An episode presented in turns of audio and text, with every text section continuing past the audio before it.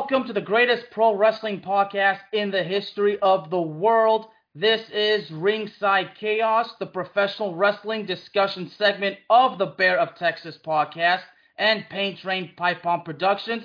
Let me welcome back first the greatest Minch in the history of Brooklyn, New York, Mark Braverman, along with in Denver, Colorado, the co-host of the Great Girth podcast, Mr. Angelo Trujillo, but you can call him Tony.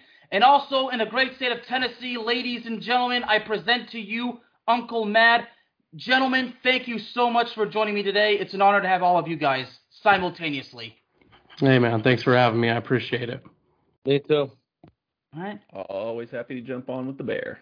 well, it's a blessing to have all of you. And and uh, and Tony, this is the first time of many times I'm, I'm going to have you on the show, and I can't wait to have you back. Uh, I can't wait to back to be back on yours. But Hell yeah. gentlemen, I don't know about you guys, but Survivor Series turned out better than I thought. About Mm. yeah, I'd say about. I typically don't care for Survivor Series, but I did enjoy this one. All right. Well, I- obviously, the I point of this was to talk about what happened at the end, but we'll get to that. But first, let's just go ahead and get through the card as much as possible. But I I got to tell you guys, aside from the War Game matches, the other matches I really had very little to no interest in. Yeah, Yeah. I, I, mean, should, should we go, go and get Santos Escobar and uh, Dragon Lee out of the way? So, uh, um, Tony, we'll go and start with you. Uh, thoughts on the match? Dude, unpopular opinion, but I care for neither wrestler. Like Santos could be interesting if they carried on with doing something else, dude. Like we we we get it. We establish it, right? No longer a part of LWO. We get that. He's a heel now. But they should have done something else. And I'm not gonna lie, dude, I don't care for the other dude either. I know WWE's pumping him really hard, but it's not that I don't like luchadors, dude. I just like it's a lot of it is the same to me. It's that's I'm not gonna lie, that's my bias that made it hard to enjoy the match. All right. All right, I Uncle, just- Ma- uh, Uncle yeah. Mad? Yeah, I mean, I, I thought it was a perfectly fine match, but you know, kind of as you mentioned, outside of the war games, most of the matches felt like something you would just see on a regular episode of Monday Night Raw. They didn't really feel like pay per view level matches. You know, good. Everybody put their working boots on, had good good performances, but wasn't a whole lot of uh emotional investment. I mean, the storyline. I think they just switched this match to be in the match on Friday, even so it was kind of a late addition to the show to begin with. So I mean. Uh, Yeah. They worked good. I thought they were, you know, good in the match, but it wasn't anything that I was like, man, I'm really glad I watched that watched that match. That's for the, it was just like, okay, book. I saw and that's great. But Mark, I had no interest. I told you when we when we did the pre-show, I don't have. I had no interest in this match. I don't care for the wrestler. Not, but as my friend Tony here said, I like luchador wrestling. Just these two are boring. I just had no interest in either one of them. Honestly, I didn't care. all right. So, uh, uh, all right. Well, Mark, since you hate Miz more than anybody, let, we'll go and start with you on this one. Miz versus Gunther. Now, obviously, well, let me go ahead and say, well, we all knew Gunther would win. Yeah. Yes, we did. But as I said on the pre, as I said on our pre-show of the Survivor Series, Miz is incapable of having a good match. He's not even close to it. Why they keep putting this guy in pay-per-view, I have no idea. He's horrible. He can't wrestle, and I'm glad Gunther beat the hell out of him. I really am. Uncle? And I don't know Michael Cole Oh, he I'm said sorry. this was a good Mark. match. It wasn't. All right. All right. Go ahead, Uncle Mad. Yeah, I mean, same thing. It was, you know, nothing special. I mean, they just did what they had to do. Everybody knew what the result was going to be in the end. They tried to do a few things to make you think Miz had a chance with the low blows and stuff that he was pulling out late, but you know, uh, they're not going to have the Gunther go on the run he's been on to have it into the Miz. So it was another one where it's kind of like it's here, it's fine, it's whatever. But we all knew the outcome before it even started, so it was kind of what was the point. Tony? Same thing. Well, here's the thing, dude. Like I mentioned earlier, I'm really not a fan of Miz, but I was hoping that they would make him look like less of a bitch, and they they kind of did. They gave him a few good licks in there, but that's why I think he's like so difficult to watch is because he's meant to be stupid. He works great with what he has, but not at a pay-per-view level. I just didn't want to see it. But I like I like Gunther. You know what I mean? So like it's not bad. I I figured might as well check it out, see how it goes. It was okay. It could have been better. I will say I enjoyed it more than the other fucking match we just discussed, but I kind of yeah, I knew think we how can that all was agree going on to go. that. Even even Mark, I, I even Mark can definitely agree to that. That's not saying much. That it's just No, Right. but it's saying something. All right, so you took a bad match you didn't like it, and we had to watch another bad match. Okay, so that's not All saying right. much. All right, so now we're gonna go uh, Mommy Rhea Ripley versus Zoey Stark. Now, same thing with that with the previous match. We all knew R- Rhea was gonna win. Yeah, but we expected a lot better than what we got. Yeah, it's just I think the ending, the ending is what really did not look good because Zoey was looking great, and all of a sudden, the way she lost, I was like, you just spoiled. I mean, that end. You see, when an ending is bad, it has more than the potential of ruining the whole entire match, and not only the match but the build up. So, uh, Tony, your thoughts? So here's my issue. I don't like either individual, but I will say this. Rhea actually can carry an audience and make you interested, whether you like her or not. So, Yeah. of course, I wanted to invest myself into it. Was kind of a dumb match. To me, that was definitely a it was a spot filler. It was just to kill time. I did expect a whole lot more because every match we get from Rhea is typically better than the you know, but this one you could tell was kind of a fill in and I'm gonna be honest, man. I'm not a big Rhea fan. I think the reason why is because, to me, she's ah, fuck, dude. She's trying so hard to be someone she's not. She's almost like a female Brock Lesnar, but at least she wrestles, so it was okay. yeah, and, and I mean, and uh, she wrestles and she and she shows up. She's full time. exactly. Not and, a she, and, and, and you know what? And I, we, we can say two words she, she doesn't do backstage politics. I mean, Yeah. I honestly believe she's been the victim of that before, but anyway, that's part of the game. Uh, Uncle Yeah. Mad, your thoughts?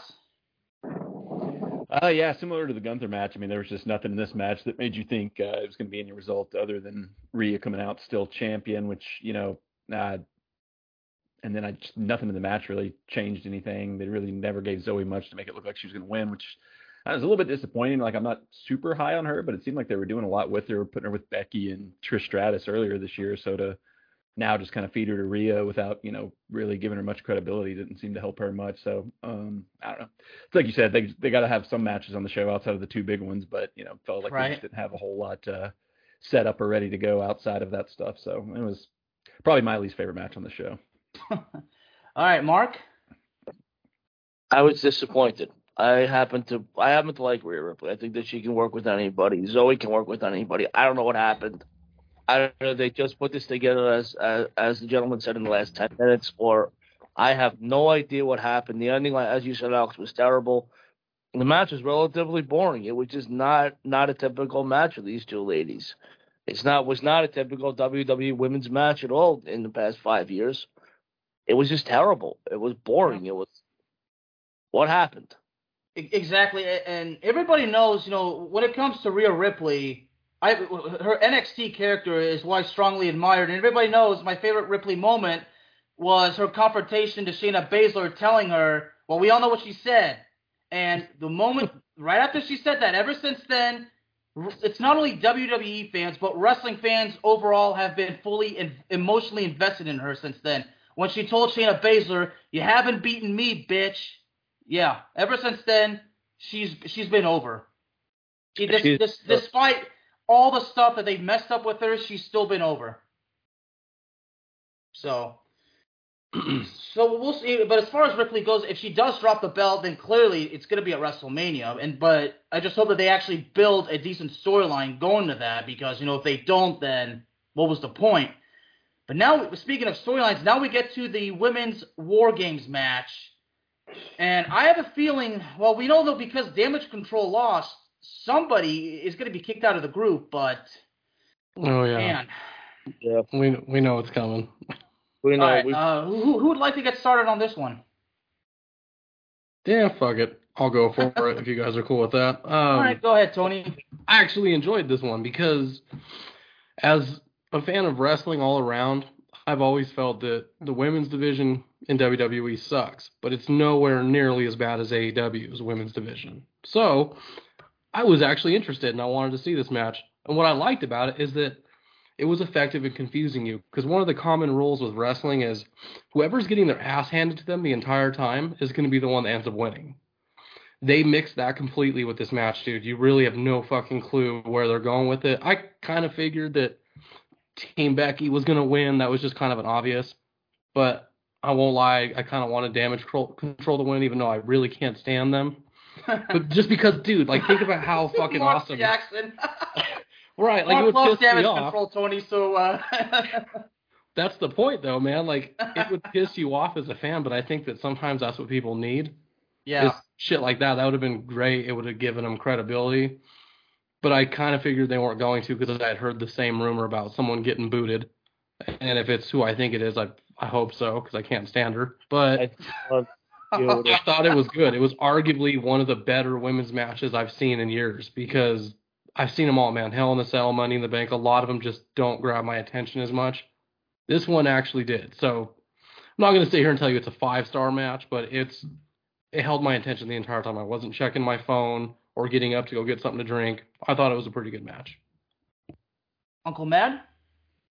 Yeah, no, I thought it was uh, entertaining all the way around. A lot of good creative spots. Like you know when Iyo jumped off the top with the trash can around her, I was like, "What? It, I that's the, Oh, the that thing they've been doing in women's wrestling lately. Is you're seeing more and more stuff like that that you're not used to seeing in women's matches. That was awesome. Uh, I think this match was a great example of you know I think uh, Tony mentioned he's not always been a big fan of Survivor Series. I'm kind of the same way, but I think the last you know year or two they've started to kind of not have it be just the throwaway Raw versus SmackDown that it was for several years, where they just throw random matches on. They're actually trying to. It's almost like this is where the road to WrestleMania starts now. You could see several seeds planted for what could be big matches down the road in this match. You know, it's the first time we've seen Charlotte and Becky interact in who knows how long, and I think everybody's probably want to see that match again for a while. Uh, like you guys were talking about the potential split of Damage Control and all the matches that could come out of that. So it was an entertaining match, and I think it also kind of planted a lot of seeds for different directions they can go in moving forward. So in that regard, it's you know it was a lot better than what you've gotten in the more recent past or Survivor Series, where it's just random matches that didn't really lead to much. Okay, Mark. Okay, couple points. Number one, Damage Control should have won. With them losing, even if they don't break up the group, which we know is coming anyway, but even if they didn't break up the group, their credibility for losing the past two years is now completely dead. You're Yeah. talking about five. You're talking about four or five outstanding re- female wrestlers losing two years in a row, which is absolutely unacceptable. Exactly. Second of, second of all, more importantly than that, if damage control does split, we all know who's leaving anyway.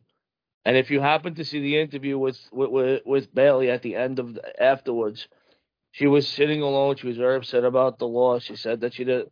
She said that she was out of ideas. Obviously, we know who's leaving, but to have damage control lose was the was a bad decision. And I'm also going to say this: Bianca Belair was completely useless in the match. What did she do? She came out, she whipped people with her hair, and she did nothing afterwards. Iyo Sky's jump was phenomenal. Charlotte's moonsault was was absolutely unbelievable. Bayley taking that spear out of nowhere was amazing. The whole match was brilliant. Yeah. But I think the wrong team won. Okay. I honestly do. Well, you know, I, sh- I should mention, um, I actually put out a, a tweet. Okay, well, first of all, I should ask you guys. You guys have played the video game Tony Hawk's Pro Skater, right? Oh No. yeah. See, I actually 100%, tweeted dude. saying that Shotzi reminded me a little bit of an of an unlockable character that you'd see in the game, and that tweet got reported, and which I mean nothing happened. They they found nothing wrong with it. So I'm like because her her hairstyle and you know the way she was her character. I mean, yeah, this is definitely like like kind of like Darby Allin, a, a character in Tony Hawk's Pro Skater, but Yeah. well, I will say this. Um, yeah, the trash can spot is definitely going to be talked about for for a while. Oh yeah. And because Bayley was pinned, it doesn't surprise me because they're going to blame her for the loss and all that. And I, I'll tell you guys this: if Bayley's kicked out of the group, I think Dakota Kai is going to follow her out too. I feel like Damage Control is going to be like a full Japanese kind of like stable, which I think could be cool. But but we all know if Bayley is back to being a face, the hug the the hugger character, it's not coming back. no, no, no. No. Please God And I no. don't see it, it, it, it shouldn't come back because I think Bayley, at this point of her career, she, she could be a, a, a cool, fun-loving babyface again, but we, we, we got to give her a little, we, we got to keep her serious. So, No one's a bigger Bayley fan of the four of us than me. I followed her career. I have plenty of her T-shirts. I've followed her since since God knows when. mhm. She cannot do the hugger thing again. I agree with you. She's definitely she's an amazing face. She's an amazing heel. Either way we go with her, but she cannot do the hugger control. She cannot do the hugger character again. I fully agree with you with that one. But her fans love her. So obviously we know who's leaving the group, but again, wrong team won. And And Asuka, I mean, I'm telling you, Asuka, the way like uh, the way she just acts, you know, like this is her, this is her character from Japan. Like this is pr- her pre WWE character. So it's good to see Asuka really portray and the way she's carrying herself. I mean, using the mist and everything. I mean, despite that, they, her team still lost. It's good to see a match like that have a thriller movie kind of sensation. Like you know, the, it seems like the bad guys are standing tall, they're gonna win, but then all of a sudden the good guys rally and then they win. Well, I should say the heroes. I shouldn't say good guys, but I should say the heroes. You can say the thing. It was it, it was a te- it was an absolute terrible ter- terrible loss, and again the wrong team won. It's that simple. But Yeah. but but I have to give Bayley credit for one more thing. Out of the four captains, she's the only one who started the War Games match. The other Yeah. three hang. The, the other three did not, and that that says a lot about her and a lot about her character.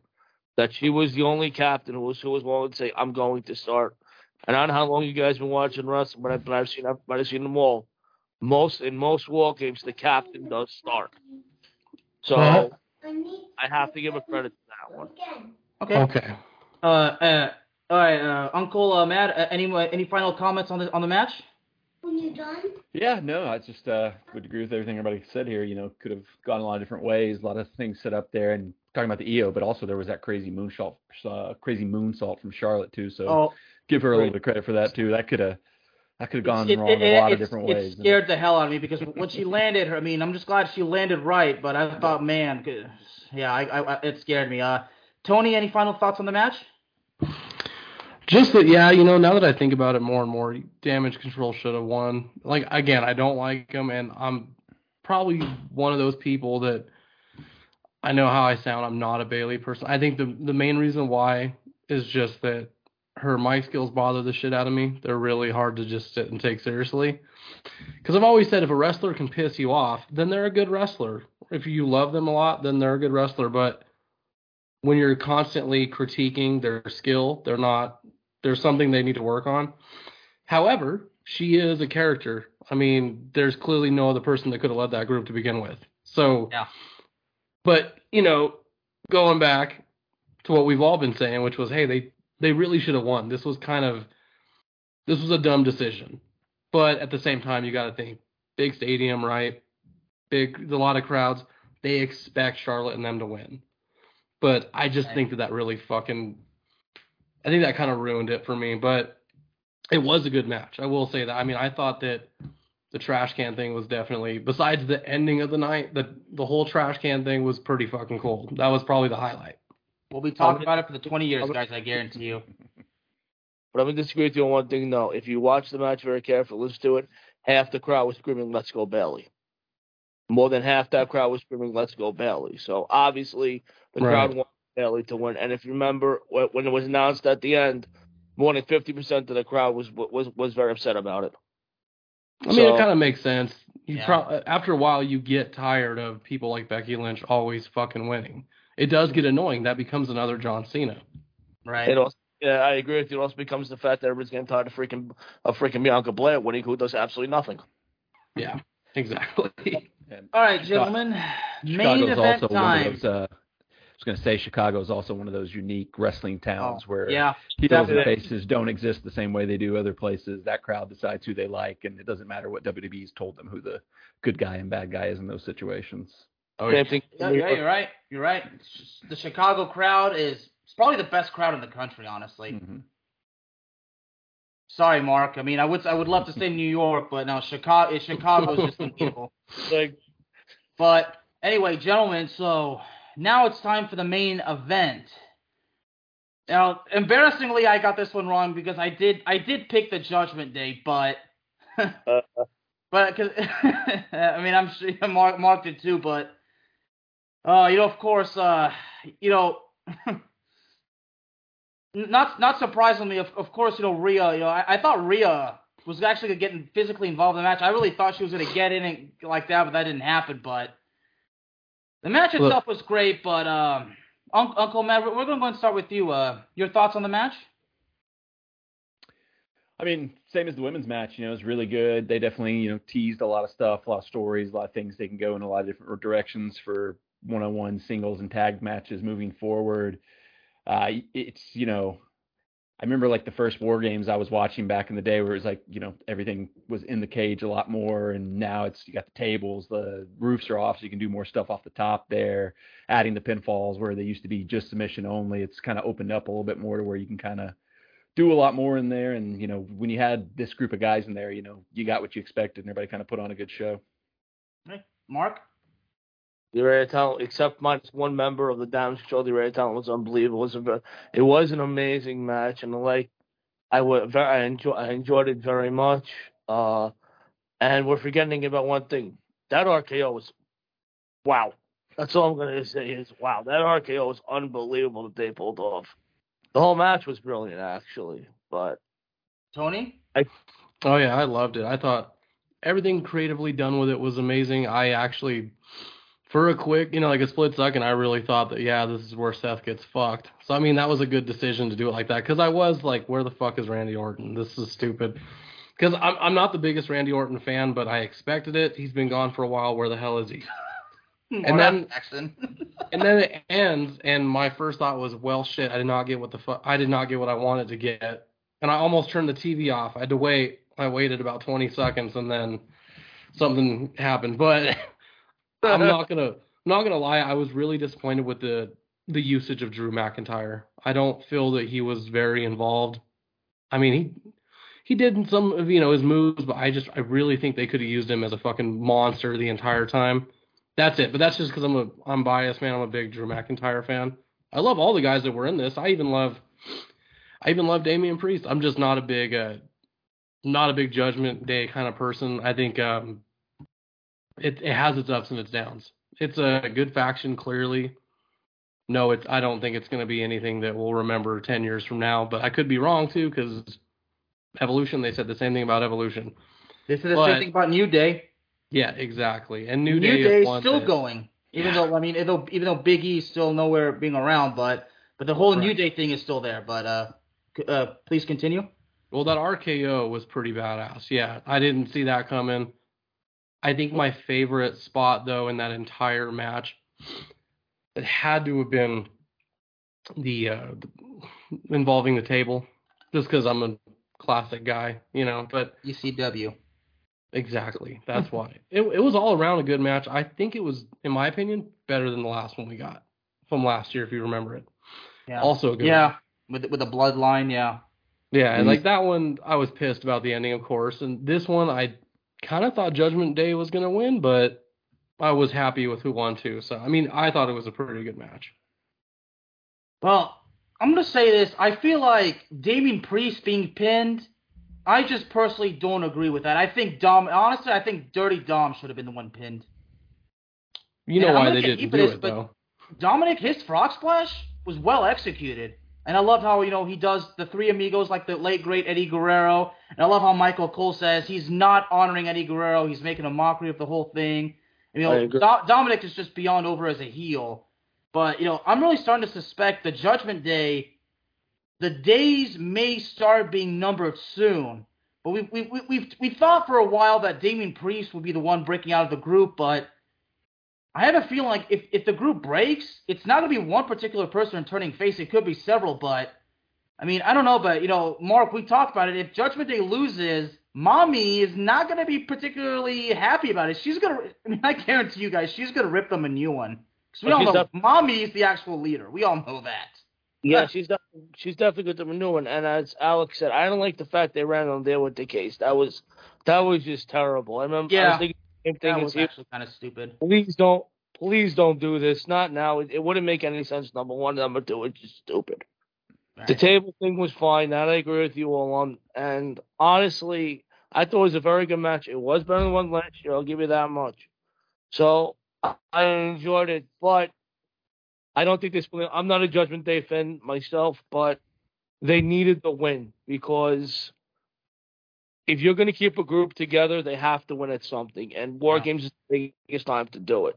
They have no Judgment Day credibility went down now that they lost. They have all the they have they have what two or three titles, two maybe even four titles right now, and they still and they still lost. Credibility is very important with the group in professional wrestling. Horseman always had it, Evolution, even though they kind of stunk, always had it. Was Damage Control and Judgment Day losing, their credit, their credibility just went downhill. Yeah. We don't know, Uh, but But I gotta ask you guys: Do you guys believe that it was the right way to go with Damian Priest being pinned, or do you believe another member should have been pinned? Um, uh, uh, Funny, we'll start with you. Mm, you know, here's the thing. Damian Priest happens to be the only one I actually like, and I'm I'm kind of hoping if something does happen to Judgment Day, it'll be because of him.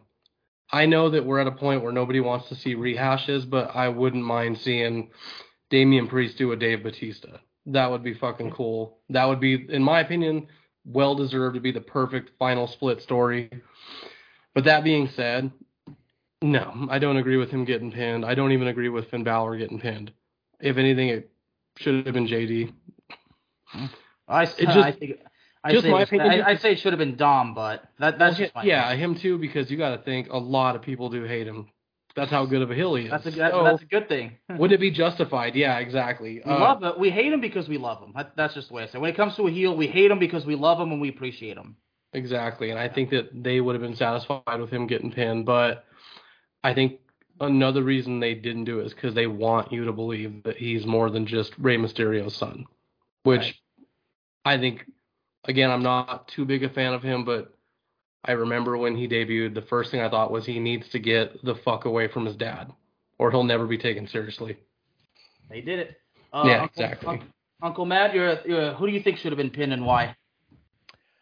Uh, JD probably made the most sense. Just he's you know the one guy in there that hasn't really established himself yet, and like it would would have played into the storyline of you know uh, Priest didn't necessarily really want him in the group to begin with. So if he loses the fall, you know that could create more tension within the group there. But uh, I kind of have a feeling that there's probably something bigger coming for Priest because they tend to have this pattern now where somebody starts losing, it's because they think it'll reset when something happens. You know, I think we've seen it with multiple Money in the Bank people. They seem to lose a lot right before they cash in and actually get the title. They think cashing in the Money in the Bank kind of resets all that, or similar to what we're probably going to see with Damage Control when a group's going to split up or a member's going to get kicked out. They can have that person lose a little bit more if they're going to kind of get the reset of leaving the group. So that makes me think that maybe him taking the fall means something bigger is coming for him around the corner sooner rather than later. But you know, if not, then yeah, if you're trying to build him up to make him a bigger star than you know what he currently is,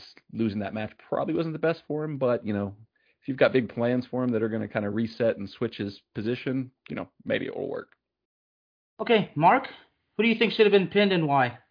I think it should have been Dominic Mysterio. I just don't like the kid anyway. I don't, I don't think he's that Well, well, well, well, well, Mark. I mean, I'm gonna need you to elaborate. I mean, we're gonna need a little bit more than to why you just don't like him. I was about to interrupted me. Oh, the kid sorry.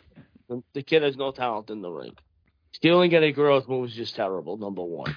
And I agree with Michael Cole that was not a tribute to the girl, that was just pathetic. I've never liked Dominic Dominic Mysterio. He's the weakest member of the group. He really is. He's got a useless title. So why not have him pinned? And then when they and then when they go to SmackDown Raw, say, You got pinned, you're out of here. You're useless, we don't need you, goodbye. Throw him out of the group.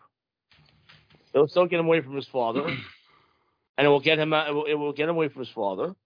He's complete. I just don't like him. And even if he's out of Judgment Day, what are they going to do with this kid? He has no talent, no microphone skills, nothing. I've never liked this guy. All right. Well, first of all, yeah, you're right. Sorry for interrupting you, Mark, but No problem. uh, but yeah, I mean, you know, it was what it was. But when Randy Orton came out, man, and I, I gotta say, first things first, Randy Orton looks good, and he looks he looks stronger than ever. He looks jacked. You guys notice the physique change?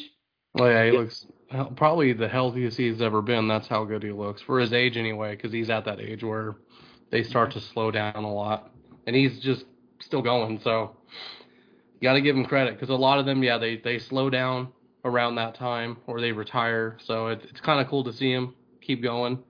Again, I'm not the biggest Randy Orton fan, but I will say when his music hit, it was nice to see him again because it it's been a while.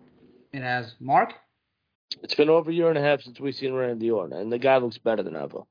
He's stronger, No question about it. He looks like he's been living in the gym. The surgery obviously worked. I've always been a Randy Orton fan, heel to face. So to me, when he came out, I, w- I was just happy to see to see that to see how well he did, and he looks great. No ring rust on him whatsoever.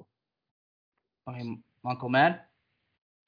Yeah, I know that was probably one of my biggest takeaways from the match was when he came out, just how huge he looked. I was almost like, did they?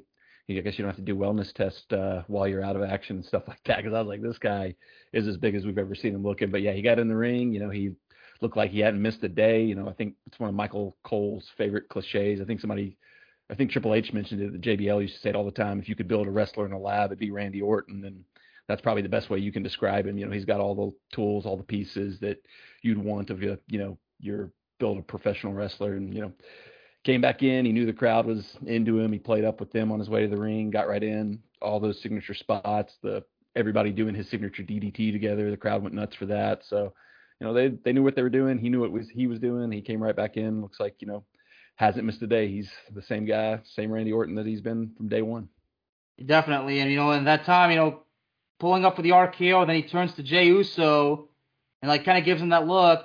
Hey, I haven't forgotten. Why should I trust you now? But then Uso solidifies himself. You know, he saves him. He goes like there. Now, now, now, now you can trust me. I just saved your ass. So, I mean, I, I mean, we all knew that something like that was going to happen. But you know, of course, the whole thing with uh, Drew McIntyre and Orton, you know, staring each other down, and not only that, but the miscommunications between McIntyre and, and Priest. I mean, that's just more to add to the uh, fire. But, but it's it's, it's great. It's, it's great to see Orton, but you know, but what, what, what happened at the end? You know what? You know what? The fact is, you know, here's. I'm sorry, guys. Here's another interruption, but a third person actually made his return on the on the show. It wasn't in a match, but it was in a backstage segment. yep, I saw yeah, that. R-Truth. I mean, not much to say. I mean, he always makes us laugh. So it, it he made us laugh. He made us smile when we saw him again. So it is it is great to see R-Truth back, guys, isn't it?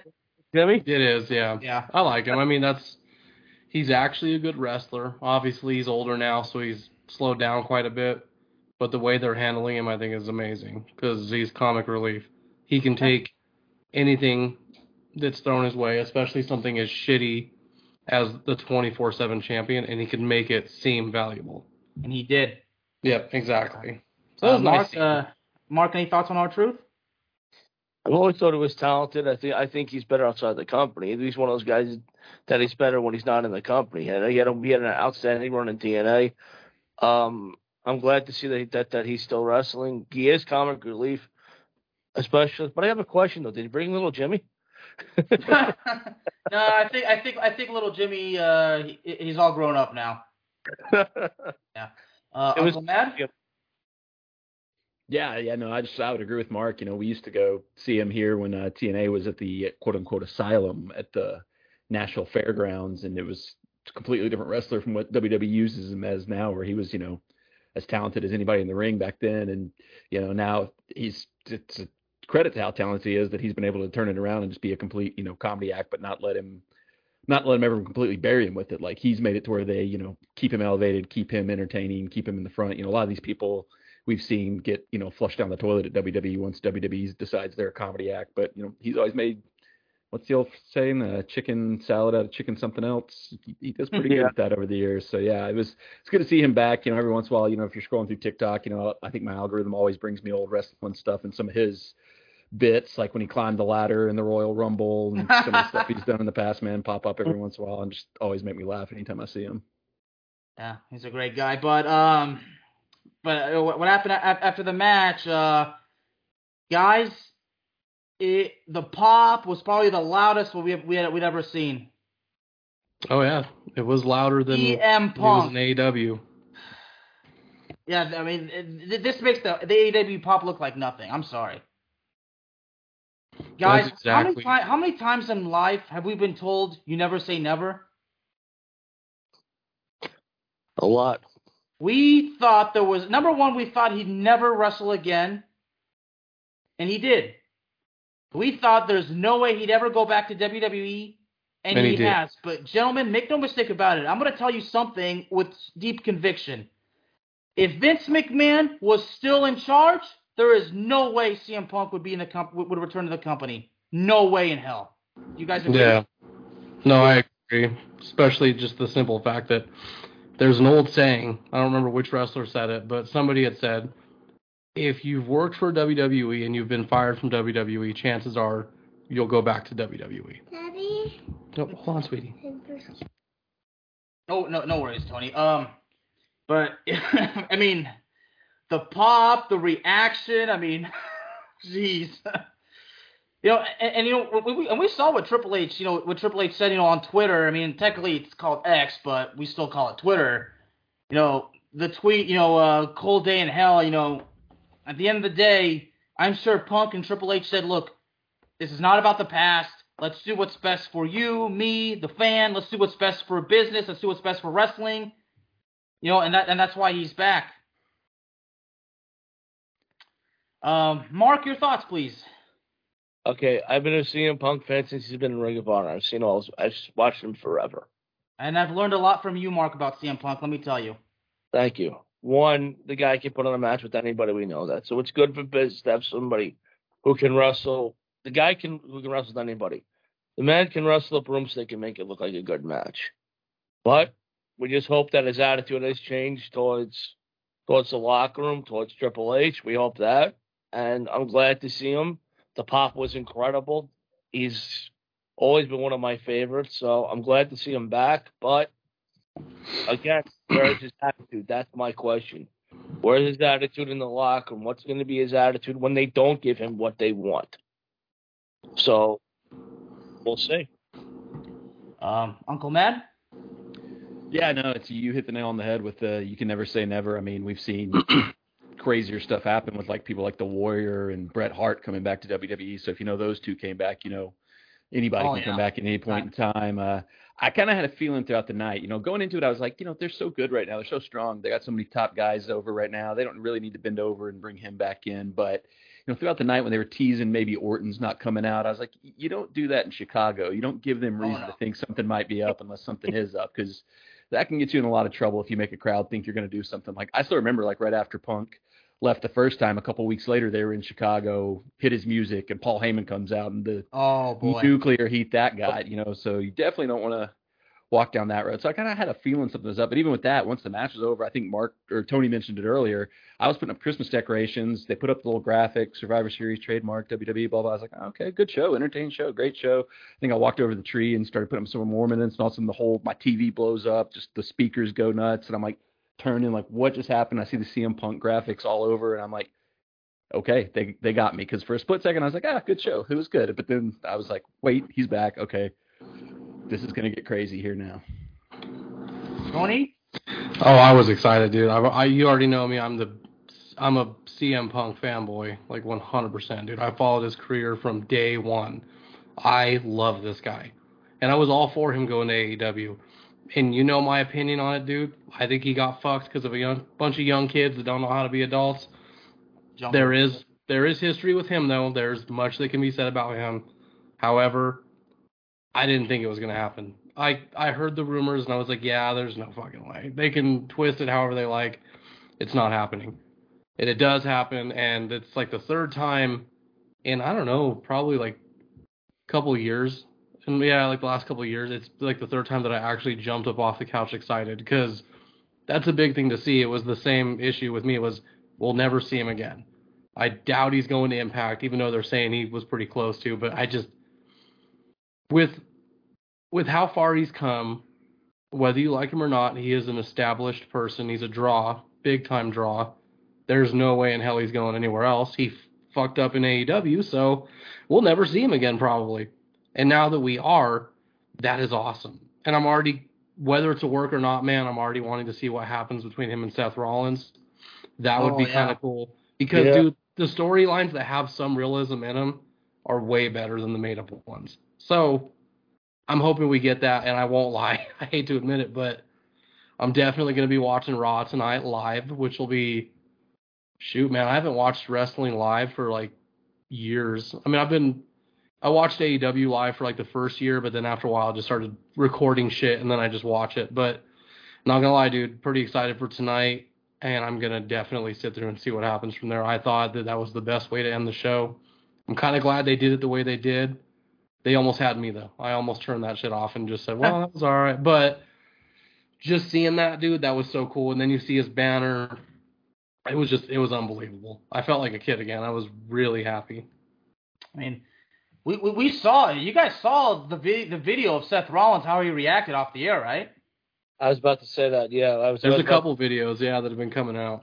Yeah, but even Michael Cole, even Michael Cole and Garrison had to had to grab had to grab him because he was screaming everything you could think of at CM Punk. So I don't as as uh, as Tony said, I have to agree with him that if this is a real big storyline, they are better.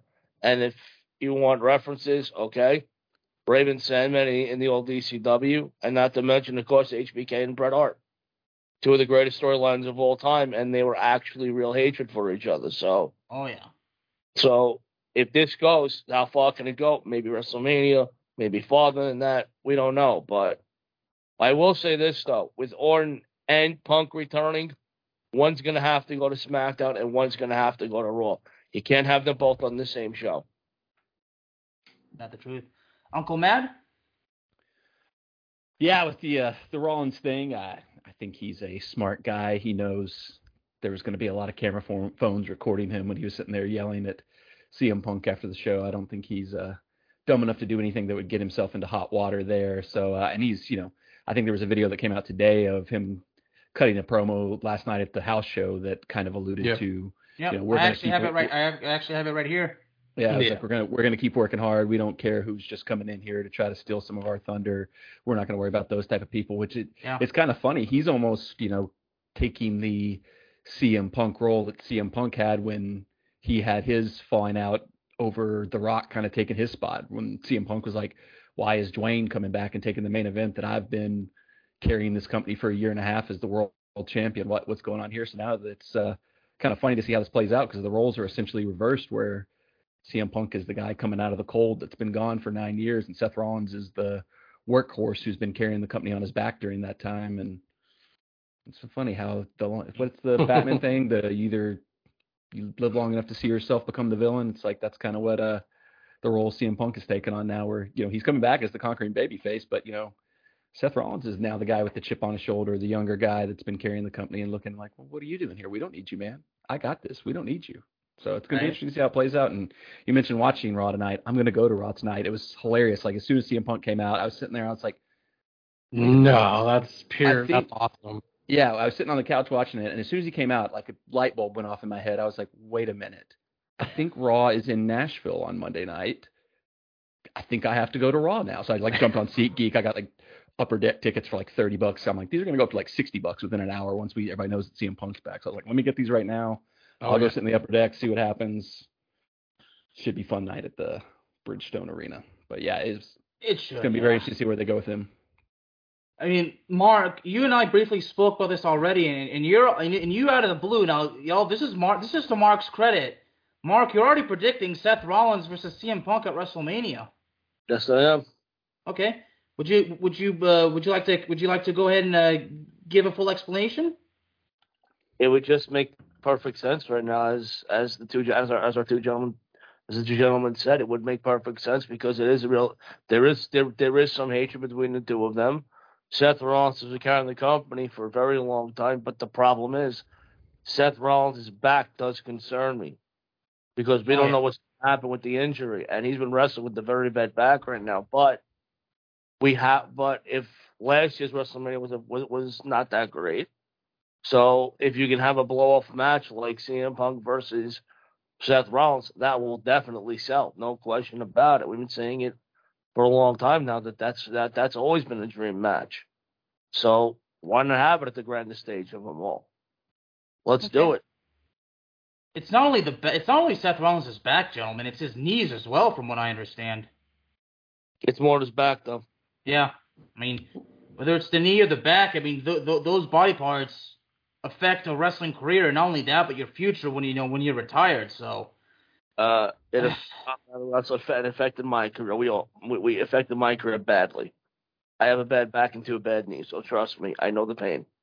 And Mark, you know, you know, every day I, I pray, you know, I pray for you, Mark. You know, pray for all you gentlemen. But, you know, and before, uh, you know, you know, speaking of, you know, see, as far as Rollins goes, I don't know if it's some people say it's an elaborate work, or some people believe it's that, but also legitimate heat. But we'll have to wait and see. But it also said that Drew McIntyre apparently something was something with him because after the match, he marched out of the ring, visibly angry, went to his dressing room, slammed the door, just put on a hoodie and just walked out and didn't say anything. So I don't. Oh, Part of me says that this has nothing to do with Seth Rollins.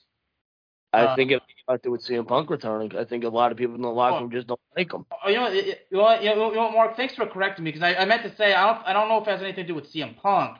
Um, but uh, Mark, uh, your thoughts on that? It could, it's possible because if you notice, a lot. Rhea Ripley was upset that he came back. Yeah. Seth Rollins was was noticeably upset when he came back. It was off camera, but somebody was at the show told me Cody and Co- Cody had a Cody had a strange look on his face when they saw him. So a lot of people are very upset that CM Punk has returned to the locker room. As much as I'm a fan of the guy, and I am, I'm not a wrestler. I've never been in the locker room with him, but from what we're told on, from what I'm told, there are times where he can be a, a pure pain in the pain in the uh, padded butt. So it is possible that a lot of people are very upset in the locker room that he's back. Okay. Okay. Uh, Uncle Mad. Yeah, no, I mean, uh, I kind of think Drew's probably just like the most unlucky guy in the world, and it's probably a culmination of things. You know, he was supposed to be set up for this big, triumphant, you know, WrestleMania moment, beating Brock Lesnar, and then the whole world gets shut down, and he has to have that in a warehouse with no fans. Carries the company on his back for throughout that whole period, pretty much, and then fans start coming back, and that's kind of the end of his run. And since then, he's probably seen guy after guy show up that kind of gets up the card. You know, we see Jey, o- Uso's top of the card now. Cody Rhodes returned. You know, Seth Rollins came back with some big stuff. Damian Priest seems to be getting pushed. So it's probably been really hard for him to have had that, you know, missed opportunity and now see how many more guys have come in, how many, how further away he gets pushed away from the spotlight and CM Punk coming in. You know, that's another guy that he's looking at going, it's another guy coming in for the spot that was supposed to be mine. So I can I can understand why he would be frustrated with that situation. You know, just overall, not just not CM like you said, not specifically CM Punk. Just that's almost the culmination of him missing his opportunity and seeing it get further and further away from him. And um, it, it, like you also mentioned, I think it's going to be really interesting to see how this all plays out with people and how CM Punk's relationship goes. But I, I kind of suspect, you know, and this, you know, maybe this is just giving him the benefit of the doubt too much, but I feel like he's got to be coming in with a chip on his shoulder. He's got a point to prove because, you know, in a lot of ways, he looked like a little bit of a villain with the AEW situation. You know, I think it was more of, you know, a lot of people screwed up a lot of stuff. You know, something doesn't get that bad just because of one person, but he's got all this stuff on his plate now where he's, you know, kind of got washed out twice of two different companies. He's got to be coming back thinking, I've got a point to prove. I got to show everybody I'm not the problem. I'm not the guy that caused the issues in AEW. I'm still a CM Punk that everybody was for, you know, 10 years ago when I left with my grievances at WWE. So, you know, how long will it last? I don't know, but I kind of think he's going to be on his best behavior. He's going to be trying to, you know, kiss babies and shake hands and anybody that's against him, anybody that's not a fan of him, he's going to be trying to get them on his side because he's, you know, I'm sure he doesn't want to be portrayed as the villain in the AEW situation. He'd much rather be the conquering hero returning to WWE to prove that company is a bunch of idiots who don't know what they're doing. And it was me all along. I'm the smart one here. So I, I think he's going to be on his good behavior for a while, but, you know, with his track record, it'll be interesting to see how long that lasts. And hopefully, um, Tony. So I don't know how true this is. This could also be part of it as a work, but according to Triple H and a couple people, none of the talent knew that CM Punk was coming. They had heard the rumblings, some of them kind of figured it, but no one actually knew for sure what was happening. And they also said like, "Hey, we don't want anyone to know. We want this to be a real element of surprise." So it makes sense that a lot of people are extremely pissed when they see that because they're probably being told, no, those are rumors. We didn't bring him. And again, this is all what they're saying is true. But that totally makes sense. And Drew McIntyre, same thing, because I'm such a Drew McIntyre fan that I've always said I can see him being the next guy. I could see him being someone as big as John Cena or The Rock. The problem is he gets the shit end of the stick all the time. He had a boring title run even though I was happy he was champion. He won on the most boring WrestleMania, probably the most bizarre WrestleMania we've ever had. He just he's got the shittiest luck, dude. But I'm a big fan of him, so I think that that probably plays a role too. Is they were setting up for a Drew and Seth, and if it were me, if I was Drew McIntyre and I saw that shit, I would immediately start to question things like, "Yep, I'm not going to WrestleMania now, at least not for what I think is." Because it sounds like that's the case, and you know, I do want to see Seth and CM Punk, but I'm gonna, I'm just gonna be that guy. I don't want it to be for a belt, whether Seth has it or not. I don't think there should be a belt involved because unless they plan on giving it to CM Punk, which I really, really hope they don't, we already know who wins that match. There's no surprise there. And I really feel like if that's going to be the case, then it can't be for the belt. It just can't. That doesn't. It takes away too. That's like John Cena and Roman Reigns. We know who's winning. It's too obvious, dude. I want some sort of surprise. So please, for the love of God, no belt. I mean, I've said that before, dude. As an AEW fan and you know a CM Punk fan, I think the biggest mistake they made, besides firing him, was making him a champion. Because I am the person that thinks that if you are a major star like CM Punk or John Cena or whatever, you have no right carrying a belt. There's no reason for that. You've already done that. It's time for you to make a star, not be the star. Yeah. That's just my opinion on it. So if we get that match, dude, I really hope it's not for the belt, but I can guarantee a lot of people are pissed that he's there because of the fact that, well, I don't have to say much. Go YouTube his interviews. And that being said, am I hopeful this is a long run? Yes. Kind of doubtful though, because given who the man is, he's probably not going to be there for too long. But I kind of hope that he does because, again, what you you know what you were saying that he has to prove something. Not only does he have to prove that he's still got it, but he also has to prove that he's welcome back and that he's earned that. Because I really do feel that he walked into this not necessarily saying I need a job, but more or less thinking I want to do what I love doing and no place will take me unless I make amends over here. So I think that we're going to I'm hoping that we're going to see a different punk. I really do hope that we see something that's more about forgiving and moving forward rather than just bagging on him. And you know, I always say that regardless of how you feel about him, dude, people talk about him all the time. He's a popular subject. So raw. exactly, dude. He's, He's raw. I mean, not only in, in, in events, but his his merch too. oh yeah. Oh yeah, dude. I when he debuted in AEW, I went to go buy the shirt they announced. I was late to the game, dude. I tried it the next day. They sold out completely. And I was pissed. I never got one, but as a, you know, as a CM Punk fan, I got to say I'm happy he's back in WWE just because now I have something to look forward to besides Seth Rollins and I don't know. I mean, I'm I'm an LA Knight guy. I like LA Knight too, but dude, in my opinion, wrestling as a whole, there's just not a lot going on right now that has my attention. Yeah. It feels like a lot is missing, and right now with Orton, Punk, all this stuff going on, finally. And you know, to close this, dude, I just I like it because what's CM Punk gonna say about AEW? You know what I mean? Like Vince's role was always don't talk about other companies. That's not Triple H's role. So we'll see what happens, dude. I'm excited. I love all types of wrestling, man. I for me personally, I think that when there's a war like this, it brings out the best in all promotions. So I'm hoping to again tonight, dude. I'm already ready. I mean, again, CM Punk can literally go to the ring and tell the crowd, "Don't worry, Vince is not my boss. He's not in charge. You don't have to worry about Vince." But I think the uh, this thing about Drew McIntyre now, from what I understand, his contract expires after WrestleMania 40, and he's been hesitant on resigning. So because he's so unlucky and because just so much creative frustration, it would not surprise me if he chose not to resign. But not only that, it's been said that because he's never allowed, he's never given enough time off to go to his uh, home homeland of, of Scotland to visit his friends and family. That's been one thing that's been bothering him as well. So, so honestly, if it wouldn't be surprised if Drew McIntyre did not renew his contract.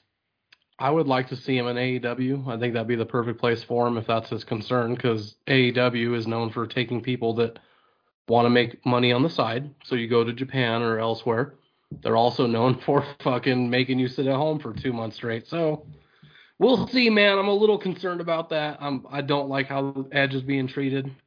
Different subject, but Uh, I hope that he goes there. And if he doesn't go there, then make him bigger than life on. WWE. all right. Mark, uh, any, anything uh, you want to say about uh, Drew's future? Okay, couple points. First of all, we know about Drew McIntyre. He was nowhere near a title run. He's not even close.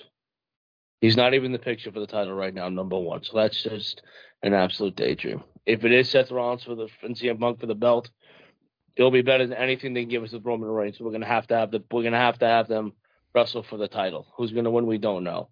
And as for Drew McIntyre walking over to AEW, that's never gonna happen. First of all, you can tell that nobody wants to be in AEW right now because they're bringing all the old dinosaurs from WWE.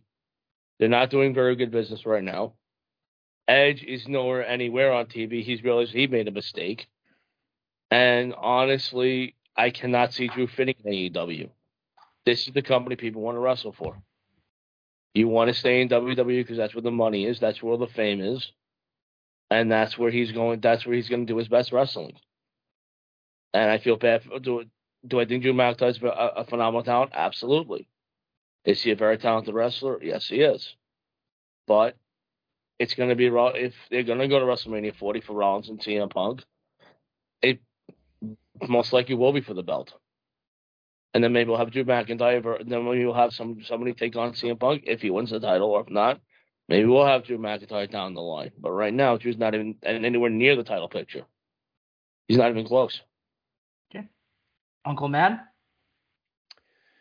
Yeah, I mean, I have a hard time, you know, this like Mark mentioned, see anybody want to leave WWE right now, but you know, just to play a little devil's advocate and kind of look at the other side, uh, they did just sign Will Ospreay, who was probably, in terms of younger guys, one of the biggest free agents coming up this year. And they do have a pretty big show next year in Europe that might be enough to entice Drew McIntyre to come over and say, "Oh, you're going to put me on the Wembley card on a big match? I could come over and do that at All In next year." But uh, could be, but like I, I, I would probably think he's more likely to stay. Um, I could go either way with the title. You know, I think it makes it a bigger match if CM Punk versus Seth Rollins is for the title, but you can also uh, go the, the direction of CM Punk cost Seth Rollins the title when Damian Priest cashes in, and then you've got Damian Priest goes off with the belt. You've got Seth Rollins versus CM Punk set up with a little bit of a grudge there. And then if you need something for Drew McIntyre to keep him enticed, keep him entrenched, why not Drew McIntyre versus Damian Priest for the title at WrestleMania? That's, there's a lot of different ways. That's I kind of alluded to it with the women's match and a little bit with the men's match too. I mean, I think that was the cool thing about Survivor Series this year is it gave us a lot of openings, a lot of possibilities, a lot of uh, things that could be coming up down the road. And to Tony's point, that's you know that's what you need in wrestling. You know, I, I like watching good matches, but when you've got these good storylines, all these possibilities, you don't know where it's going to go, and it could go a million different ways. That's what makes you tune in, in my opinion. So I'm excited. Like I mentioned, I didn't have tickets to Raw until I saw you know CM Punk come out, and then I was like, okay, I got to go to this. I can't be sitting on my couch at home. It's five minutes from my house. I got to go down the road and check this show out. So. Uh, there's a lot of things that could happen over the next year, but uh, it makes it that much more interesting to tune in and find out what actually is going to happen. Absolutely. Well, gentlemen, I think we've covered basically pretty much everything there is to cover. Um, any final thoughts? I, I'm not gonna lie, man. I do want to see my final thought here. I'd love to see Seth and CM Punk, but I'd rather see CM Punk and Roman Reigns, even though I already know who the fuck wins that one. But it's just because, dude, I'm starting to understand why people like Roman Reigns. I still profess that I think he's a shitty wrestler, but the shittiest wrestlers are the greatest in the world. Hulk Hogan, John Cena, The Rock. the shittiest wrestlers in the world, dude, are the best. So I'm I'm slowly drinking that Kool-Aid, but I'd like to see it just because they both have not had nice things to say about each other. So that would be cool just to see some sort of, you know, realism to it. Mark? All right, number one, I can't stand Roman Reigns. That's uh, that that's obvious with me. He's a horrible fucking champion. He's a paper champion, never defends the title, and you had a big, you had one of the major four pay per views. He he refused to show up. So Roman Reigns near, near wrestling number one. Number two, you're giving way too much credit, putting him in the same in, in the same in, in the same sentence as Hogan and The Rock. At least he defended the title. That's number That's two. true. That's true. I mean, go ahead. I- Both WarGames matches were home runs, but again, I thought the wrong teams won. I still, I'm still very much with if you're gonna have a group, then that then their credibility both went down with with, with, with the loss. Okay, Uncle Mad. Nah, I'm just uh, you know, been kind of a bit of a lull in the wrestling world for a little while. It feels like now there's a lot of buzz, a lot of excitement. So just looking forward to the next few months. I mean, Royal Rumble's right around the corner, and then after that, you know, we're on the road to WrestleMania. So a lot of interesting things going to be happening in the next few months. So I'm, I'm just as a wrestling fan, I'm. It's nice to have a little buzz going. Nice to be have some things to look forward to and be excited about. All right. Well, before we uh, before we go and end this, uh, Tony, go and uh, let the world know where they can find you and find your show. Uh, yes, you can find us at thegreatgirthpodcast.com. Uh, you can also find us on YouTube. Same thing, Great Girth Podcast. Uh, you can find us on Instagram. We recently got fucked on Instagram, so a new account has been made. So if you see an account with barely any followers, that's the real one. Um, you can also find us on Spotify, Apple Podcast. Uh, we're just now moving into video, not just audio. So if you want the good quality, that's going to be YouTube. But Alex, thanks for having me, man. Okay. Uh, Uncle Madd, uh, same with you. Tell the world, tell the world they can find you.